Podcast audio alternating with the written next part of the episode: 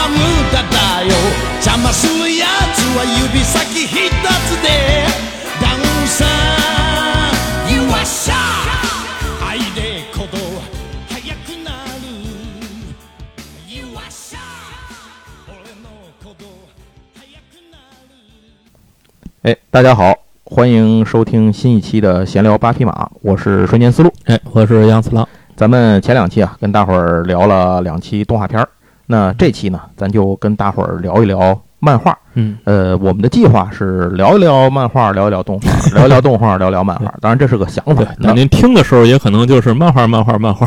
对，然后动画，动画，动画，这个纯看心情，这到时候再说吧。好，那咱就书归正传，说这一期内容。我们这期呢，跟您聊一个也是比较早看到的进入国内的这种日本漫画嗯，并且它不是海南社美术出版社的，嗯，对，呃，是其他的出版社出的，这就是北斗神拳。嗯，哎，我们在前几期节目里头，尤其是我记得圣斗士那期里头，嗯是提到过北斗神拳这件事儿，就说跟北斗神拳比，圣斗士这个就显得死人死的挺不利索的，是吧？啊对对对啊，就就是很很干净，血了呼啦不死人。对，象征性的就就完了。真正这个打到这个血字呼啦版本的这都是北斗神拳来干的事儿。没错没错。而且我我记得咱俩也说过，就是当时第一次看北斗神拳是非常震撼的，那就就就看那个，呃，打的四分五裂的那个玩意儿，就是上来那脑袋就爆了，对，眼珠子就飞了，肠子就出来了。而且跟车田正美相比，这个袁哲夫的绘画风格也是像这个呃走的这种叫写实路线，嗯，并且它更强调这种肌肉感，对，然后战斗场景的爆裂，这种视觉眼球刺激，而且它的画面就比较阴暗，就是那个画风比较比较暗，废土风嘛。对对对对，毕竟它是它是废土。哎，我记得当时我看《北斗神拳》这个漫画的时候，呃，那个版本，首先先跟跟大伙儿说，这个《北斗神拳》的漫画我是没有看完的。嗯，对，呃，首先我也没看。第一个原因是因为我们以前的节目里，如果您听过，也我们也说过，呃，那会儿的漫画买不起，主要是穷。对，主要是穷，就是你像《圣斗士》是我们全班小孩儿大伙儿凑着买，嗯说要不年不节的，谁家或花九块五给买一个五本买一卷漫画，嗯那就这家太有钱了。什么家庭？对，这真得问问什么背景了，这一般做不到。所以你像《圣斗士》这个，然后还有《龙珠》这种都凑不齐看的话，那就更没有钱去买《北斗神拳》这种相对小众的作品了。嗯，我看《北斗神拳》是因为原来我们家我们家在一楼，嗯然后三楼呢有一个就是比我大几岁一哥哥，他成也熟的大人哎他也爱看漫画，就是我看一看黄暴漫画。哎，先说啊，《北斗神拳》就是爆，啊对对到到时候不黄，那就是黄的。事儿上回聊完了，大家可以往回倒。对，后面再想听等归正和。啊 然后咱们说，接着回来说这个北斗神拳，就是我们楼上那个哥哥呢，他比我们大几岁。我们上小学的时候，他是刚上初中了。嗯上初中呢，可能这个就有点这种，哎，大人的审美了，是吧？人就爱看这这这打的血的呼啦的，所以他买这北斗神拳。嗯但是他买，我印象里也没买全。我在他们家是，他买了多少，大概看了多少。嗯现在回想起来，应该是第一部都没完。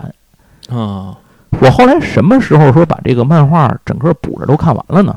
这话就得到后来又过了好几年，就是家里有拨号上网的年代，啊网上有好多人，大伙儿设那个就是现在想应该叫私服吧，就是个人服务器吧。叫 FTP 啊对 FTP 得靠对 FTP，FTP，对对对，就是个人把自己的电脑这个硬盘的这个空间敞开，你愿意下什么你可以下点什么，然后或者有的还开放上传权限什么的。在在拯救人类的 BT 这种东西出现之前，啊，都是靠对对对对，FTP 那会儿可没有 BT，然后在那个里头有好多人上传漫画，就是那种就是翻译扫描翻译的那种。啊，我就是在那里头看到，当时补了大量的日本早期的这些个漫画，嗯在那里头看到的《北斗神拳》，然后把《德有神拳》这个整个补了一遍，并且我现在想想，我只补完了，我这个补完的所谓一遍是指的第一部，也就是打完这个，呃，他大哥，那打完他哥，哎，这拳王那个拉奥是吧？对哎我我的整个印象也就到这儿了。你就到拉奥截止，就最后跟尤里亚一走，你这记忆就截止了是吧？对，啊我对这漫画也是到这儿。哎基本上我也是这意思。但是从那时候我知道后面还有，哦哎哎，然后有，但是后面这个怎么说呢？我其实今天才知道，原来 我看的不全。第一，这个剧情很混乱，嗯，就我觉得啊，我印象里头。第二呢，这个这些人物的战斗力能力也有点就是溢出了，你知道吗？就是没什么劲了，打的倍儿混乱，也没什么意思。也分不清张三还是李四，反正嗯我也就后来也就那么多漫画可选，我也就不看它了。哎，这就是这么一个过程。直到后来才知道啊，这个北斗神拳后来还出过好多什么前传啊、外传啊、什么续篇啊，乱七八糟的。尤其是其中有一个北斗神拳那个主人公叫做剑次郎，他是第六十四代北斗神拳的传人。有一个是以第六十二代传人，啊就是他师爷为主角，在 当时北斗神拳不是一个发生在呃嗯发生在一个世界核战之后的末世，哎，就是废土时代的嘛。对对，他那个事儿是发生在核战之前，那还是旧上海年代。什么时候呢？大概是日本侵华战争嗯，那段，那差不多那那前后那段时间，发生在上海。嗯，这个北斗神拳这个东西，它不是从中国传过去的，古老的暗杀拳术，，对对按古老的中国暗东方暗杀拳术，把人都打成那样了，也不知道，为什么是暗杀拳术。跟刺客信条一样，没有人看到我就是潜行，对对对哎就就是一样。所以那个就以他为背景，并且剑次郎的老师，也就是第四十这个六十三代的这个北斗神拳的传人，也在那里头登场。啊，我其实还挺想看看的，但是然后说到后头再说吧。反正到现在我也没看过，不知道那个具体讲的是什么嗯。我只知道设定变得更加混乱了，就是内容变得更多。然后我我不知道杨总，你最早看这个是是什我么情况？我小时候对北斗神拳印象也是这种蹦蹦哒哒看的，就不是这种像那个龙珠和圣斗士，在挺短的时间内就捋顺了，然后就开始知道往下追了，就有嗯这种概念了。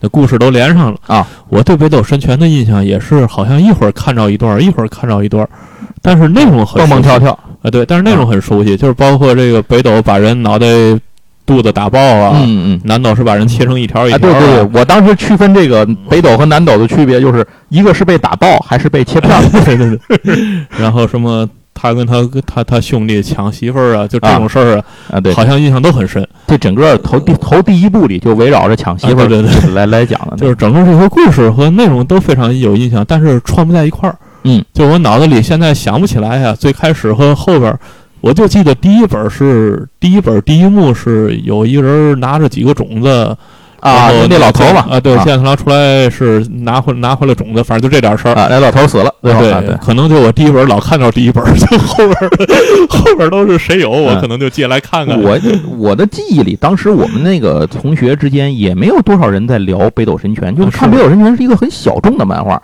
真的没有多少人看。我觉得可能北斗神拳过于暴力，这个漫画让家长看见，也许会引发一定的问题。对对，或者家长看见也不给你买哎这种漫画，他对我觉得他宁可给你买圣斗士他也不买这个。我我觉得是有这可能。对，小孩经济也不独立，对吧？没没没有什么钱。所以。但是我小时候，我刚才查了一下资料啊，就刚才说最早的那个版本，应该是山西引进的，啊，山西版，山西出版社引进的，然后也是九一年，九一年年末的时候，嗯大概就是看着海南摄影赚钱了，哼啊，这些出版社慢慢都露头了。赚钱了，赚钱了，他都不知道怎么去花。啊，对对对，然后就是这个版本是小字儿的北斗神拳，四个字横着放在上面。嗯哼，我看到的应该是这个版本，就最小的时候，啊，我应该看到是这个版本。然后这个版本只出了二十本，也是薄本的，薄本二十本，那就肯定没完呗。对，大概也就是一半儿小一半的内容。是是是，所以我觉得啊，就为什么印象里边就到拉奥就完了，也许跟这个有关系啊，他就没你就没见着全呢，是吧呃？对，因为他最早的单行本的其实二十七卷嘛。对，因为但是后来我刚才看了一眼，后来又出过那个北斗神拳四个大字在左边的，就竖排版的。对，竖排版，这是宁夏出的，这个出全了。所以说宁夏出版社将来一定得好好聊聊，这是一。个重点出版社，对，过些日子讲到凯普又得说到他。呃，他出了五十五本，嗯就是应该是出全了，二十七卷嘛，嗯差不多过去差不多就是两本儿薄本儿能差不多顶一卷的啊内容，是。所以我觉得他应该是出全了，但是我肯定是没看全，啊，因为我现在回忆啊，大概我看着这个数字儿的北斗神拳的时候，可能乔乔已经上市了。哦我啊我我的记忆里，这俩漫画是差不多时间是这个版本的北斗神拳跟乔乔是差不多是是。时间。那个版本北斗神拳要比这个早一点，感觉。我我就纯粹是因为穷，我就是因为那个哦楼上楼上邻居买到哪儿，我看到哪儿。我的印象好像那阵儿我就开始看乔乔，然后可能看一点啊凯普就之类的，我就没再看系统的看北斗神拳。啊，对对对，所以这版本纵使它出拳了，我对它也没有印象，我只对这个我只对这封皮儿有印象。是当时肯定是因为那阵儿是小学高年级了，我印象里边儿大概就是五六年级了，嗯所以我印象可能是有一些同学已经开始能买这这类的。成系列的买这类的书了，嗯所以我印象这我对这个版本北斗神拳还还是挺有印象，哎但是对故事那完全传不上。哎说到这儿啊，正好咱就该给大伙儿先简单的说一下这故事梗概大概说的什么事儿了，因为可能很多咱听友的朋友，第一你也不一定看全了，第二你也不一定还记得，所以咱就大概回忆。第三现在也不太好买，哎，对，是是，它它它不是最近重置的漫画，这一会儿后最后再说。我说漫画那个能买的时候咱再说。这个北斗神拳的故事呢，它讲述的是在人类文明毁于了一场核战争之后，也就是废土式的这个未来，就是非常疯狂麦克斯啊，这样的一个未来。这疯狂麦克斯其实对这个作品的形成影响力，活下来的这些人呢，人类就变成了一种黑暗森林法则，就是说叫什么呢？就是。呃，你露头呢就会被干掉，如果你够强，你就干掉别人。啊，就是一个弱肉强食啊，强者为尊的这么一个时代。任何事情呢，都以拳头拳头硬，嗯这个枪杆子多为说明。那谁谁牛逼呢？谁就说了算，就是这么一个时代，已经没有了人类的什么礼仪啊、道德呀、对秩序啊这些个东西。没有英克雷，啊。对，直到出现了一个胸口有着七个北斗星这样的伤痕的男人嗯出现之后，这个世界才开始出现了一点希望。嗯，这个人呢，就是故事的主人公，一个继承了中国古老神秘暗杀拳法北斗神拳的第六十四代传人剑次郎。咱们叫剑次郎，但是好像他的直接翻译叫全四郎，全次对，全四，他是四郎拳还是四郎。对，但是咱们说的时候呢，译的时候好像就哎口语被说成了剑次郎，肯定是次郎 是啊，啊，就从老从老从老四变老二，老从老四变老二了。对，哎，咱翻译的问题，咱叫剑次郎。那个他好像直接还，咱还后面还是说叫全四郎吧。他可能翻译的时候不知道他们还有那么多兄弟，哎有可能，有可能没往那儿想。呃，你得这么一会儿，你一会儿你听就知道了。这作者一开始都没想过。然后这个剑次郎呢，这个全四郎啊，全四郎，哎全，四郎，他运用自己的这个北斗神功这一身绝学武学吧，一边和黑暗时代中的各种各样的恶势力做斗争，然后一方呢又给绝望中的人民带来希望。对，同时他还呢这个一路去有一个目标，就是去刚才我们说过营救他自己的未婚妻，嗯。就是叫做尤利亚的这么一个女主角。这个故事里头吧，这尤利亚其实就有点雅典娜那作用。对。啊，她就是一个象征的符号，等待大家被救援。只不过呢，雅典娜没那么多人爱，嗯，这个尤利亚呢是一个万人迷。嗯，呃，这个故事里出现的著名的这些武道家呀，这个 功夫家呀，这我估计都有一半儿可能都是这个非常迷恋尤利亚的哎。哎，只不过他们采取的方式，对待尤利亚的方式不太一样。最终这个结局呢，就是以这个拳四郎打败了自己的宿敌，也就是他的大师兄嗯叫拉奥，拳王拉奥，然后最终救回尤利亚为结局。第一部的结局啊，第二部呢，咱就不说了，后头您想看就看吧。第二部我觉得就有点太发散了。对于我来讲，《北斗神拳》真正最吸引我的东西就在前面这一部里头。这个《北斗神拳》这个故事啊，咱大概给大伙儿说完了，然后再说说这事儿它是怎么诞生的，为什么会出现北斗神拳这么个东西。这要说到它的作者，《北斗神拳》的作者不是一个人，对，哎，他是咱们讲这么多漫画，他是现在出现的第一个，第一个哎，就是画家和编剧合作画出来的一个漫画。首先说画家是谁？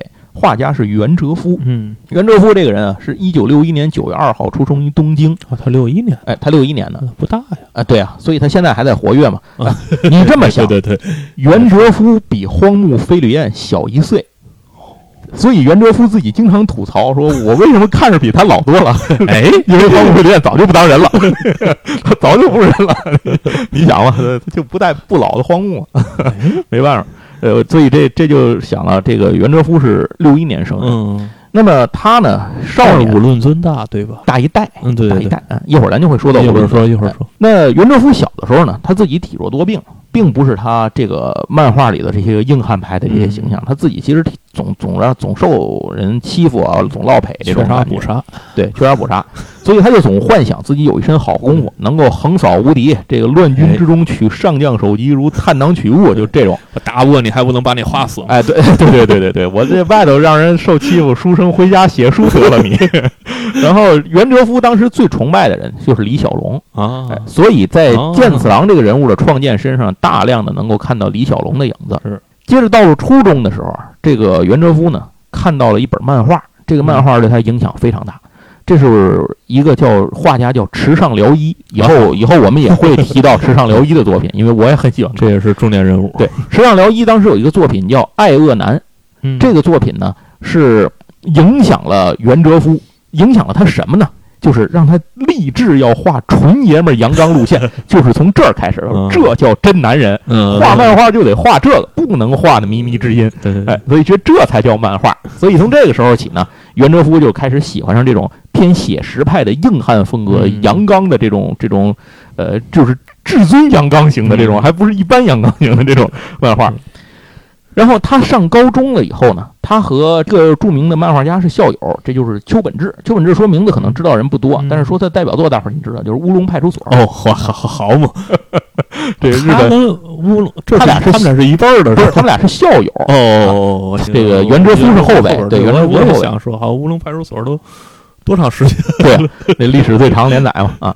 然后这个袁哲夫呢，后来他为了打磨自己的画技啊，咱嗯咱我记得讲北条司那其实说过，就是很多日本当时黄金时代的漫画家不是学画画出身的，他们是后就是纯属业余爱好，自己就好这个，又有天赋点儿。最后呢，他们有些人呢就找了这种呃叫什么短训班之类的这些嗯这些去强化自己的绘画技艺。嗯这里最著名的一个就是由小池义夫主这个来主持举办的一个叫做巨画村熟。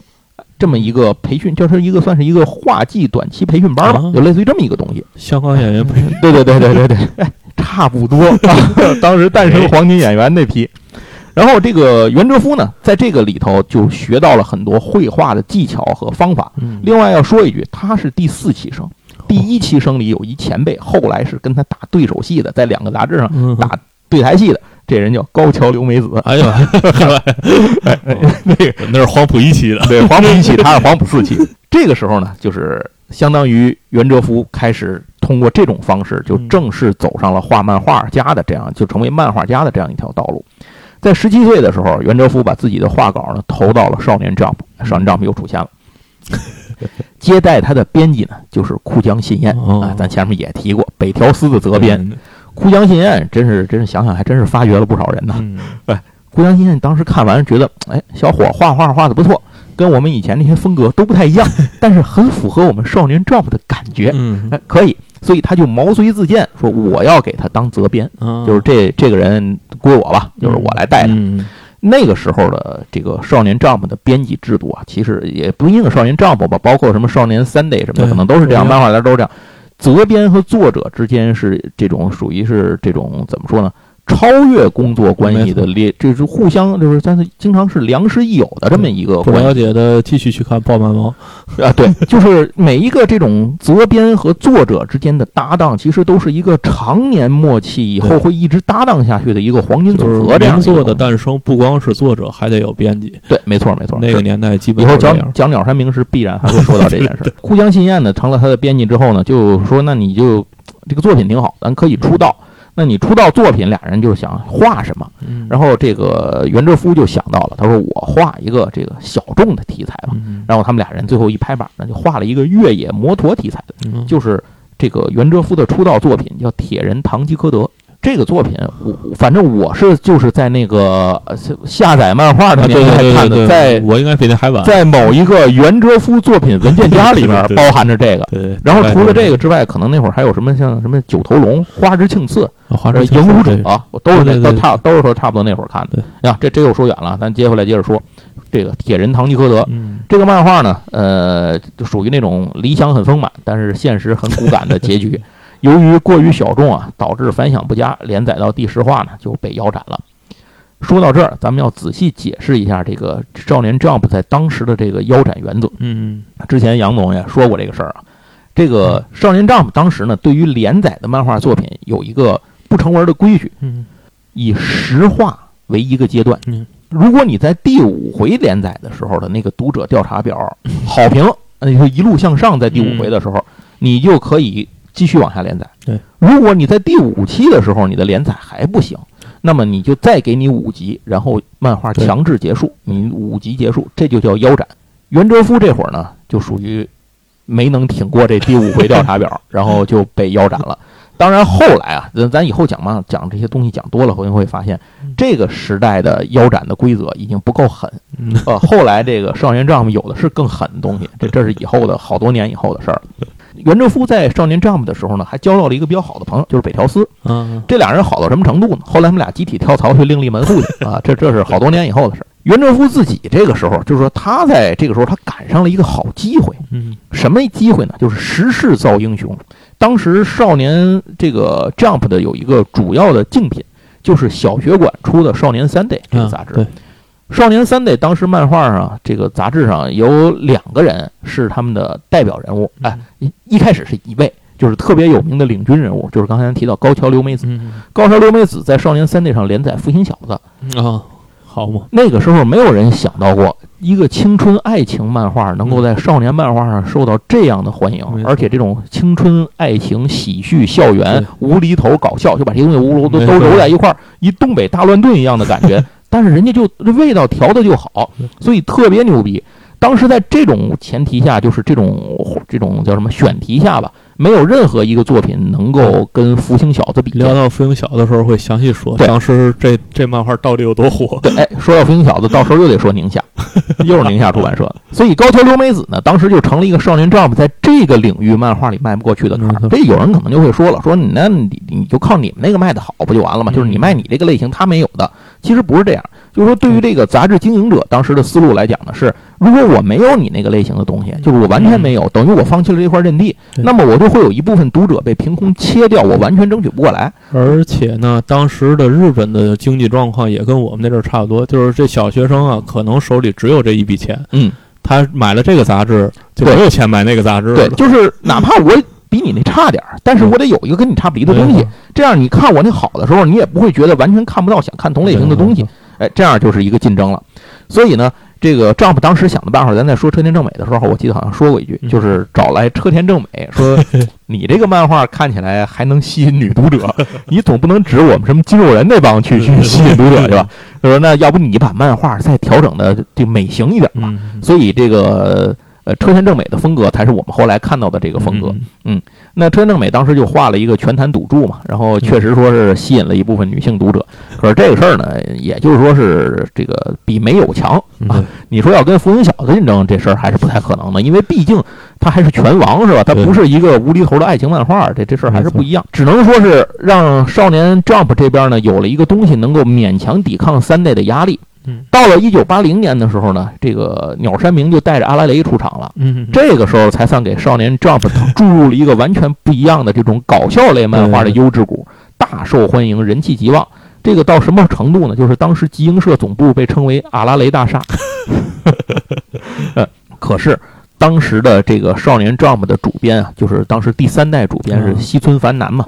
西村繁男觉得这事儿还是不行，因为嗯这个鸟山明的这个作品，就是阿拉蕾和呃福星小子什么的那些东西，它不还不是一个路数。对。与此同时，Jump 虽然进入了一个不增长的这么一个时期啊，Sunday 那边呢却进入了一个高增长的时期，嗯达到他们的几乎当时的一个历史最高点。在一九八三年的时候呢，少年 Sunday 的销量到了二百二十八万册，嗯也就是说直逼少年 Jump 的三百万册。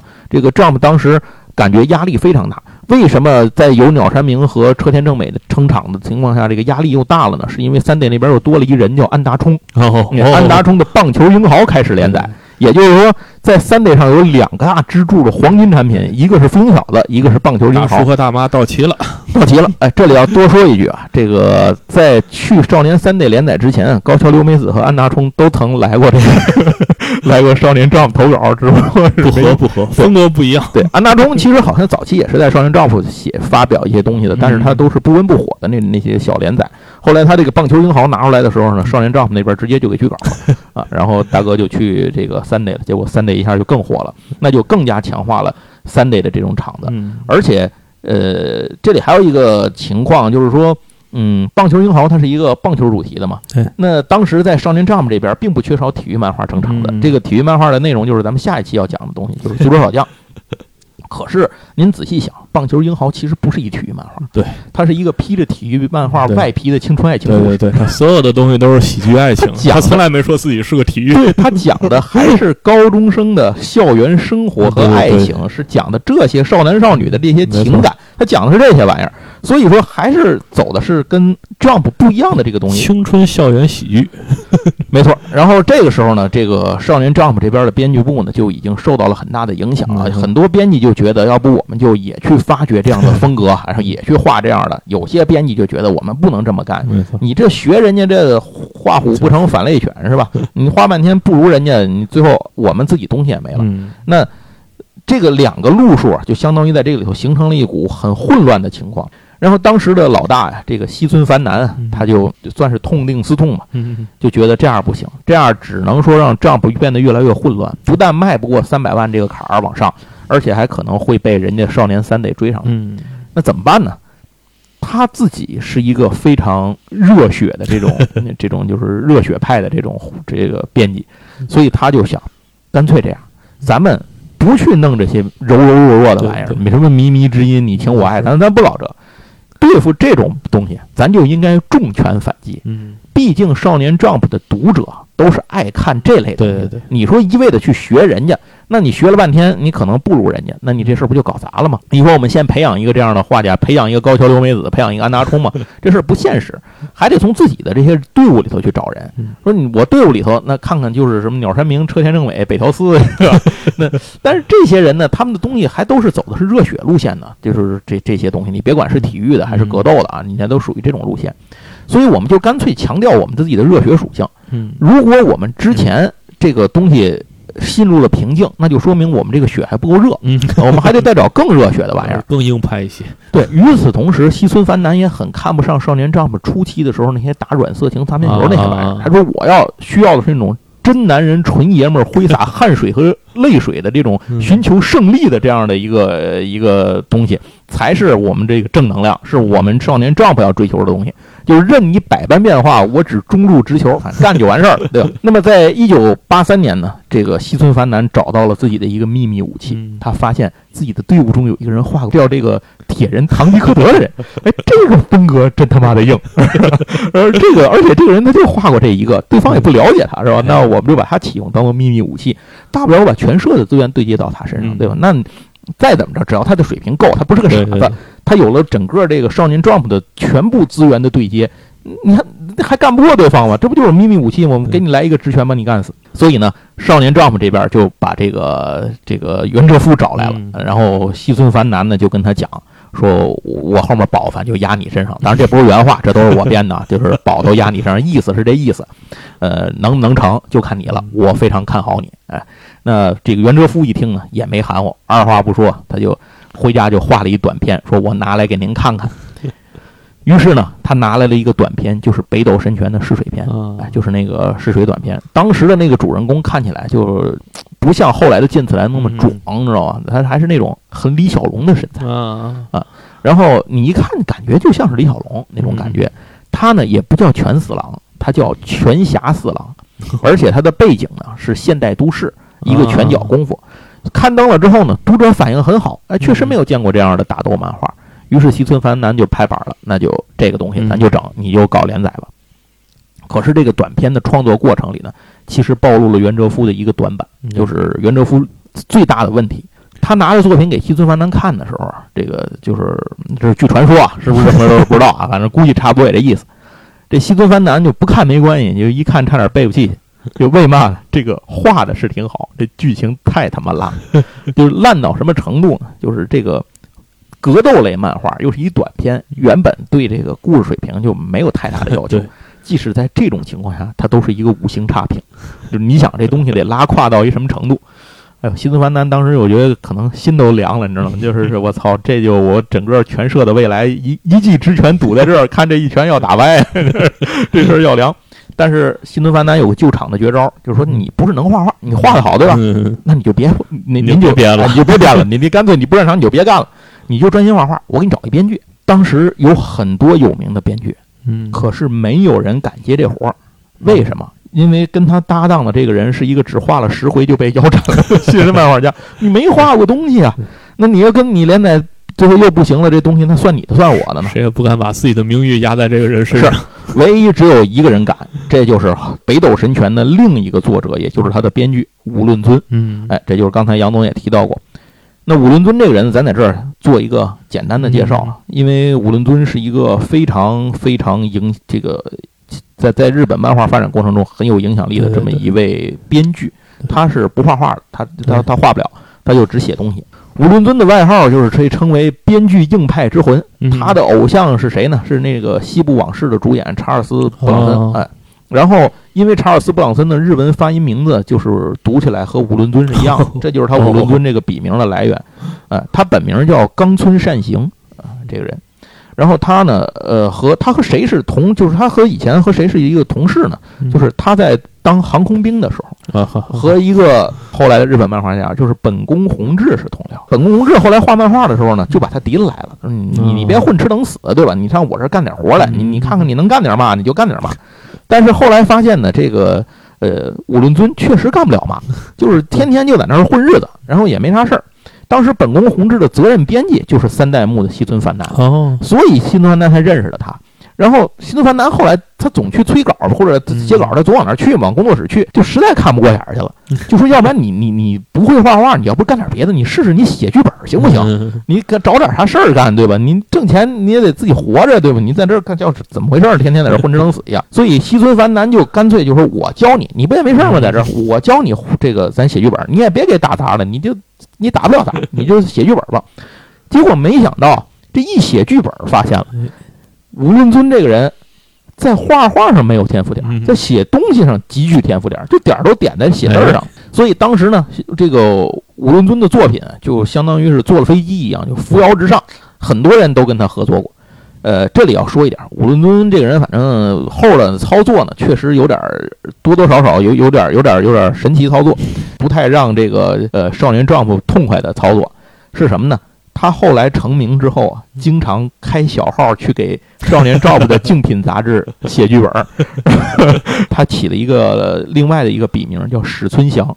这个史村祥这个笔名后面，经常很多作品可能您也会看到，这这编剧史村祥其实就是吴伦尊，这俩人一个人。史存祥是他用来刷外快的小号。嗯。这事儿吧，这个 Jump 这边呢，敢怒不敢言。为什么呢？当时武论尊已经牛逼到能够起到定场的作用，就是他写东西确实牛逼，能够就能让你卖。所以这个少年 Jump 这边就装着有一搭无一搭，就是我 我就装不知道就完了。呃，据说后来少年 Jump 这边推出一个臭名昭著的所谓这个就是编辑签约这个独家的工作原则吧，其中一个起因就是因为武论尊这个事儿。呃，是不是这个事儿不知道，但是可能多多少少不是空穴来风。总之，就从这个地方开始，袁哲夫和武论尊俩人就认识了，然后开始了连载。那么，袁哲夫加武论尊这个名号的组合呢，也开始从就是出现在了少年丈夫的前台。呃，顺便一说，在同年登场，少年丈夫出现了两个新作者，一个叫龟正和，一个叫荒木飞吕彦。好，这是以后的后话，咱以后再说这两位。接着说北斗神拳。那短篇试水成功之后呢？袁哲夫觉得还挺好。可是武伦敦提出了一个问题，他说：“你如果后面要画长篇，你必须改。首先，你不能用现代都市作为。”哎，这个不利于未来故事的开展。为什么呢？因为你想，你的漫画里都是动手杀人，随便把人干死。你在现代社会里有这么一位，你说你能不找麻烦吗？现在这个日本漫画社就好多，经常会有时候因为漫画的一些问题，受到这个当时主流社会的批评，啊跟咱一样受到这个抨击。你作为一个。漫画家，你别给自己找麻烦，也别给咱这个作品找麻烦。写哪儿合适呢？对，所以如果你想要想随便杀人符合逻辑，它必须有一个随便杀人符合逻辑的背景，那就是社会秩序荡然无存，那就只能是世界末日。嗯，就世界末日之后的时代，嗯，不就没有秩序了吗？一切靠拳头说话说了算，那你不就可以随便这个打打杀杀了？这些都正常了，对吧？什么东西都是杀戮的理由。你可能这里面有人杀人，他就是因为无聊，对吧？当时就是这种原因。呃，所以呢，这样的话你就符合逻辑了，不会遭受攻击。好，那武六尊这个时候还开创了一个特点，就是他写写这个剧本的一个特点，不写大纲。啊，他在写《北斗神拳》初期这段时间里头，都是不画，就是不设定长期大纲的，跟着感觉走，画一集想下集，画一集想下集，全靠灵感闪现。所以。他经常会随时调整这个内容，嗯根据读者的反应，读者哎，读者调查觉得好，好，咱就咱就再给你整一个，不好不好，马上就调整。有点港香港电影、台湾电视剧的感觉。哎，有点这样，就是边拍边写剧本，哎，走着来，走着来。现在好莱坞不也这意思吗？走着来，他就非常适合于在每一期里面都安排出一个爆发的亮点。嗯，但这个事儿有一个问题，它的缺点是对创作者的水平和自我约束力的要求极高，你得总把自己吊在那根线上，那个绳儿在那儿得吊着，一直干这个事儿。也就是武论尊这个水平，他能一直做到。所以在嗯这一段时间里头，这个北斗神拳呢一直是水涨船高的一个状态嗯，可是也让武论尊时刻处于一个高度的压力当中。后来他自己接受采访时，不止一次吐槽过这段日子是非常苦不堪言的一段日子。差点圆不上怎么办？哎，对，就是怎么办？还真是，就我突然想起来《丁丁历险记》那个艾尔热我后来有一段不想画了，就是我上一次那个画的那画圈套，实在我觉得不可能能能摆脱这个陷阱，怎么让丁丁活下来？我没想过，这也面临这个问题。那《少年 Jump》呢，在一九八三年开始正式连载《北斗神拳》啊，直到一九九八年连载结束。这个整个故事的风格，刚才剧情刚才大概说了一下，它的故事风格其实就是深受一九八一年上映的这个末日动作片儿，就是《疯狂 Max 二》的这个影响。而且健次郎的外形啊，在连载之后呢，也发生了很大的调整和改变，不再是那种李小龙的那个感觉他变得更加强壮，就是有点施瓦辛格化的李小龙，啊就这种感觉。他是糅合了李小龙，然后松田优作，然后还有一些西方的硬汉派明星嗯这些人的东西于一身。服装设计就是身上那个布甲，那皮甲不是布甲，那那那那他那算皮甲吧？啊，就是那种末日风的、废土风的那种玩意儿，设计灵感也都是来自于。疯狂麦克斯所以有时候你猛一看就觉得他那种场景设定啊、服装设定、人物什么的，直接扔到疯狂麦克斯里就可以拍续集。而且还有一个就是他在场景的展现上，这种气氛的展现上，还参考了大有克洋的那个阿基拉。阿基拉。嗯，北斗神拳呢，算是一个开创了新的战斗叙事风格的漫画。嗯，呃，这属于是日本的一个像开山立派的一种东西吧。嗯他的打斗不是那种打擂台了啊啊，，而是通过打斗来讲故事，嗯让打斗本身变得更具有标志性的特色。不是说张三李四谁打打的都差不多，嗯呃，最多就是靠喊个必杀技的名字做区分，不是这样。他是真的在打的时候就有区别。你想这个。为什么北斗四方斩是吧？嗯什么北斗百裂斩和这个北斗柔破斩是是是什么柔破拳呢？它就明显是不一样的。对，就是它你确实有，你一想就能想到它确实有不一样的地方，这都很大的区别。战斗流派这和招式这个事儿，在漫画当中，在他这个故事里就被确定下来了。嗯这是北斗神拳的一大特点。然后在设定上呢，北斗神拳结合了中国传统医学和武侠当中嗯对于穴位的研究。对，它这个北斗神拳这个玩意儿，就是基于点穴暗杀术出来的这么一个东西，不是拿拳头，就是不是用拳头打死你的。所以这里头才有这个人一会儿崩了，一会儿爆了，他是被点中穴道以后的结果。但您说点中穴道是不是呢？您要信，您就自己信吧。很有道理，很有道理。对这个东西有一个地方很好玩，就是它创建了两件事很好玩。第一，让人体从内部爆裂，这是以前没有过的就是点穴引发你内部的混乱啊，你这个器官啊、人体组织啊、气啊都给你，反正你一听就很神道的玩意儿，就就给你从里头给你点爆了它，这事儿也合理。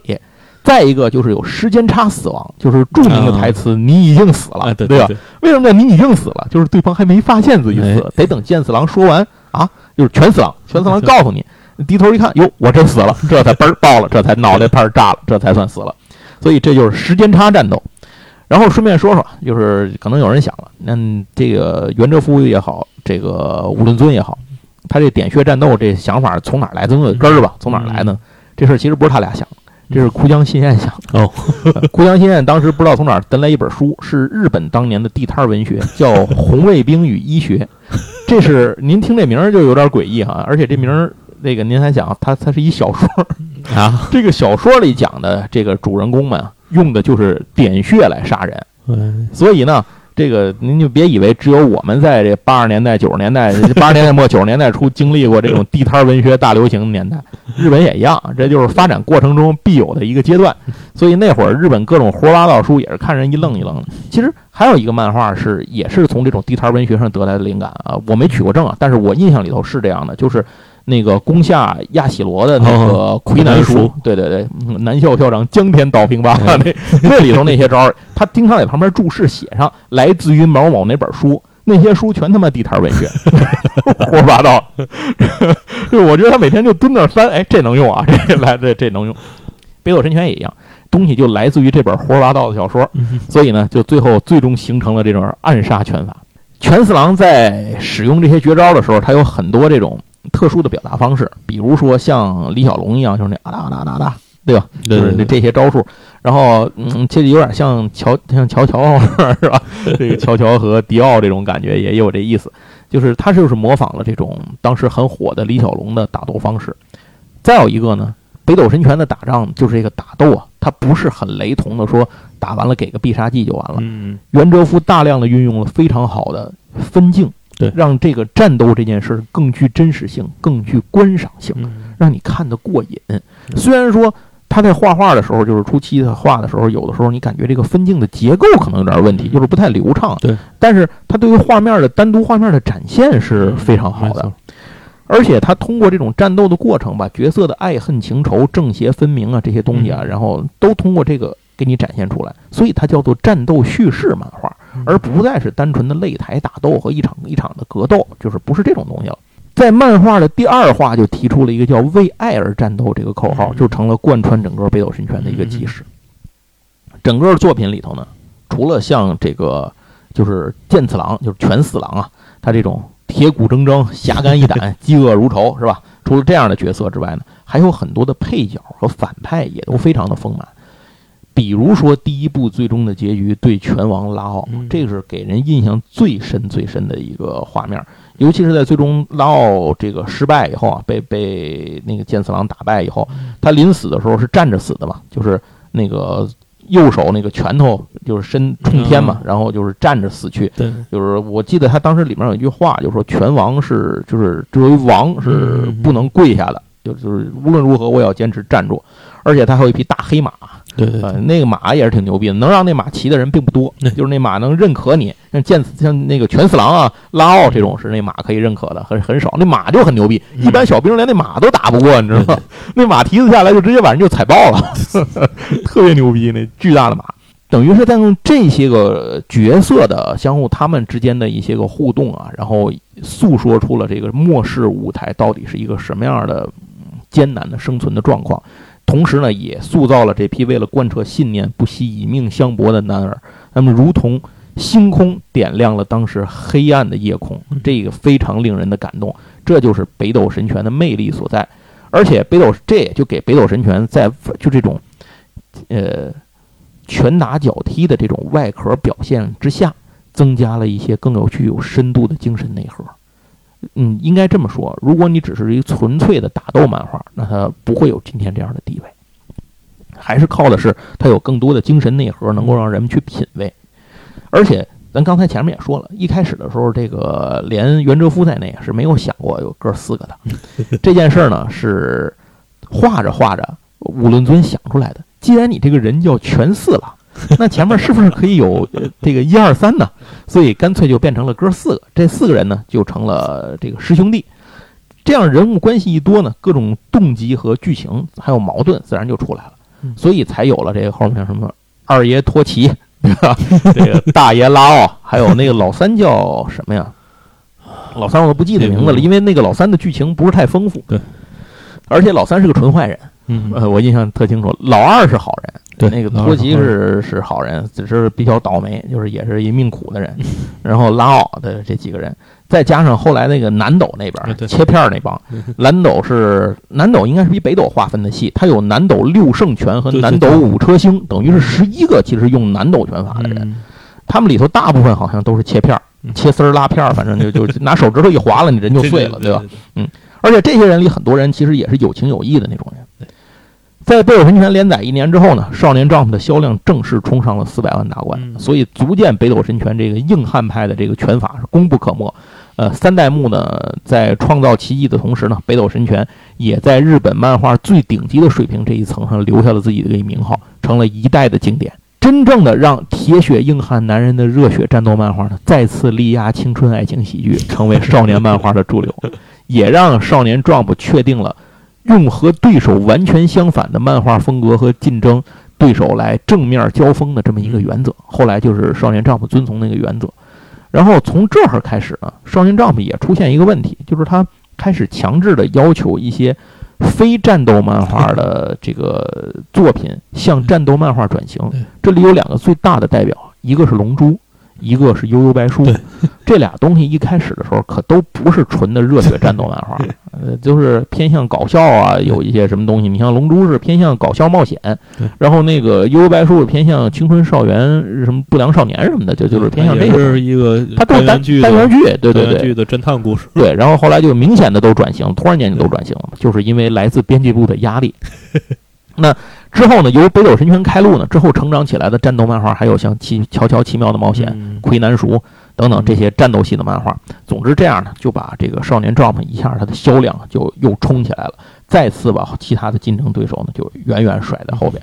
用袁哲夫自己的话说是，他把自己二十岁开始的十年全部奉献给了《北斗神拳》这部作品。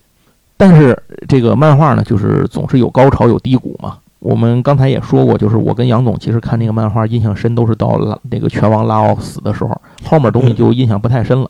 这是为什么呢？就是因为前面这一部分，呃，已经画这个第一部的时候，已经耗费了袁哲夫和武论尊俩人巨大的心力，就是他们俩人就没太想后面还想接着画。拉奥死这事儿就完了，北斗神拳就该结束了。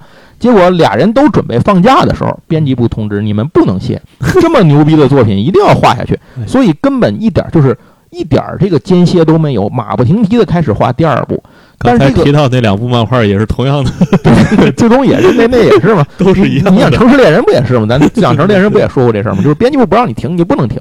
呃，后来极少有牛逼的后漫画家跟编辑部死磕的，这是福建一博这种，这这这太少了。总之就是这种高强度的漫画，让这两个人身心俱疲嘛，加上。这个之前没有大纲引导的这件事的弊端就已经出来，就武论尊实在是写不出来了，所以它里头的剧情出现了很多摇摆不定、人物关系混乱的情况，战斗力还溢出，可能第一部里特别牛逼的人，第二部小兵哎顺手就秒杀了。那阵儿的人都比较老实，还没想到平行宇宙这个梗。啊，对，而且还给全四郎这个全四郎整出来了一亲哥，然后还有全四郎最后还得手刃亲哥，呃特别就是牵强附会，你知道吗？而且北斗神拳还变成了大家都了解，哦，北斗神拳牛逼。这里发现北斗神拳不是只有神拳，它还有一个流拳的一个流派。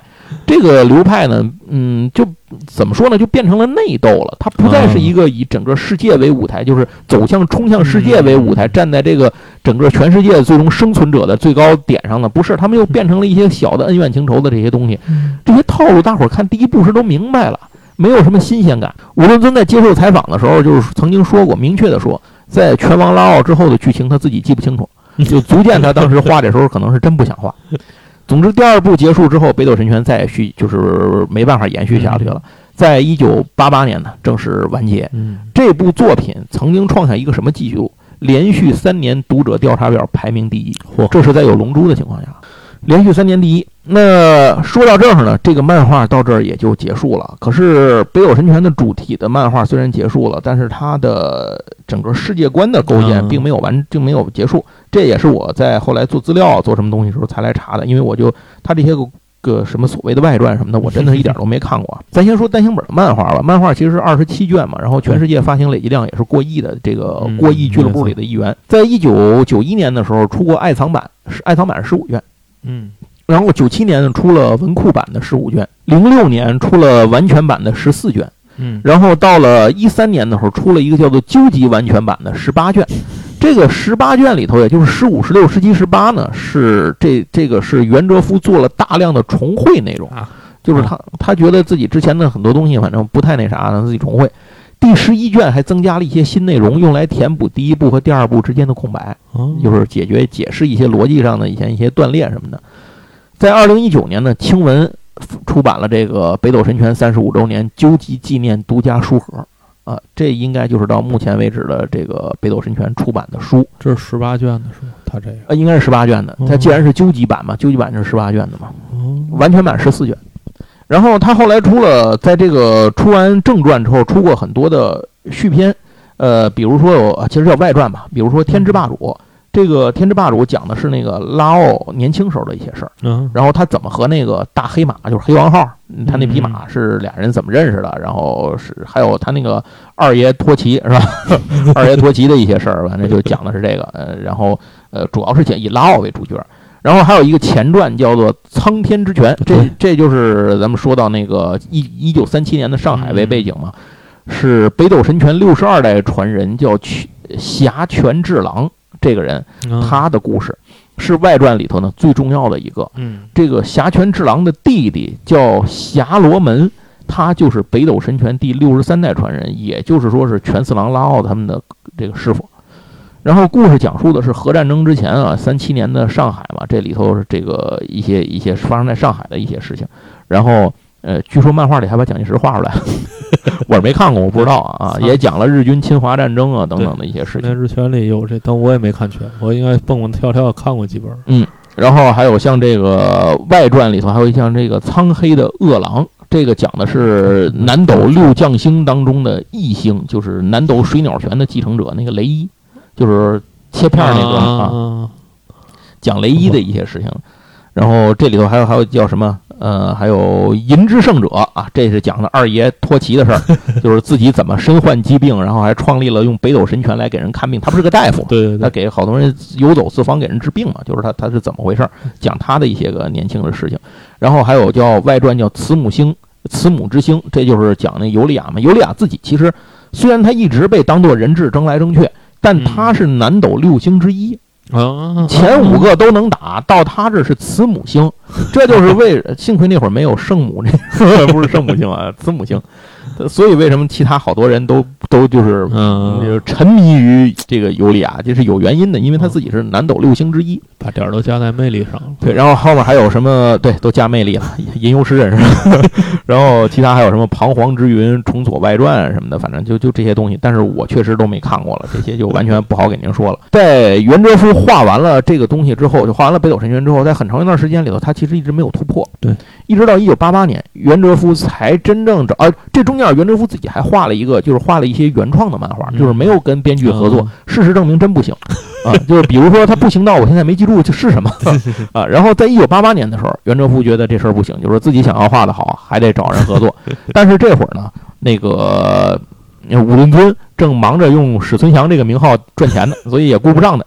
那袁哲夫怎么办呢？他就找了另一位历史小说家来合作。这个历史小说家叫龙庆一郎，啊嗯，他根据龙庆一郎的作品呢，这个然后改编创作了袁哲夫这个漫画家生涯当中的第二部里程碑，也是我们之后要专门做一期来讲的，对叫《花之花庆次之庆次》。哎，花之庆次，咱简单说一句吧，它跟北斗神拳是完全不一样了。北斗神拳是一个嗯绝望的末世的这个事情，而花之庆次呢是讲在日本战国时期的这个事情。它的主人公呢是当时的一个游侠，其实现在叫请骑者，嗯哎，其实这么一个人，就是不按照常理出牌的这么一个，但是又有本事的这么一个人，就是前田庆次，他是日本著名的大名前田利家的养子啊，就讲的他。这个具体的事情，咱们等讲花之庆次的时候再说。只说一点，这个故事捧红了花之庆次这个历史人物。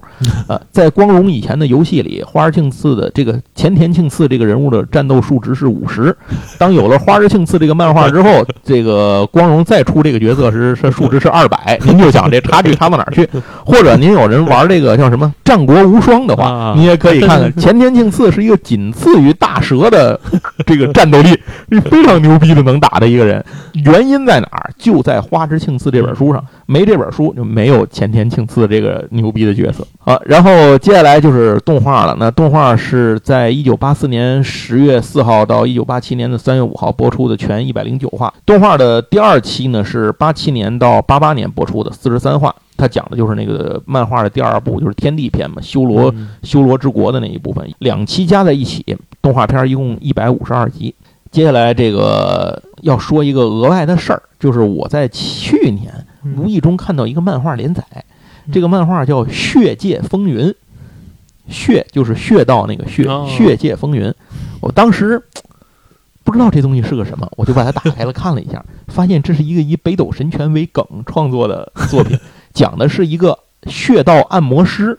这个人精通天下所有的穴道按摩的方法，为什么呢？他要给他要报仇，找一个黑帮老大报仇，他就想点他的穴，把他点死。啊因为他从小看北斗神拳，他认为这一切都是真的，点穴就能把人点死。结果没想到，这个访遍天下名师，最终苦练若干年，出师之后自己成了一个牛逼的按摩师，并不能把人摁死，但是可以把别人救活。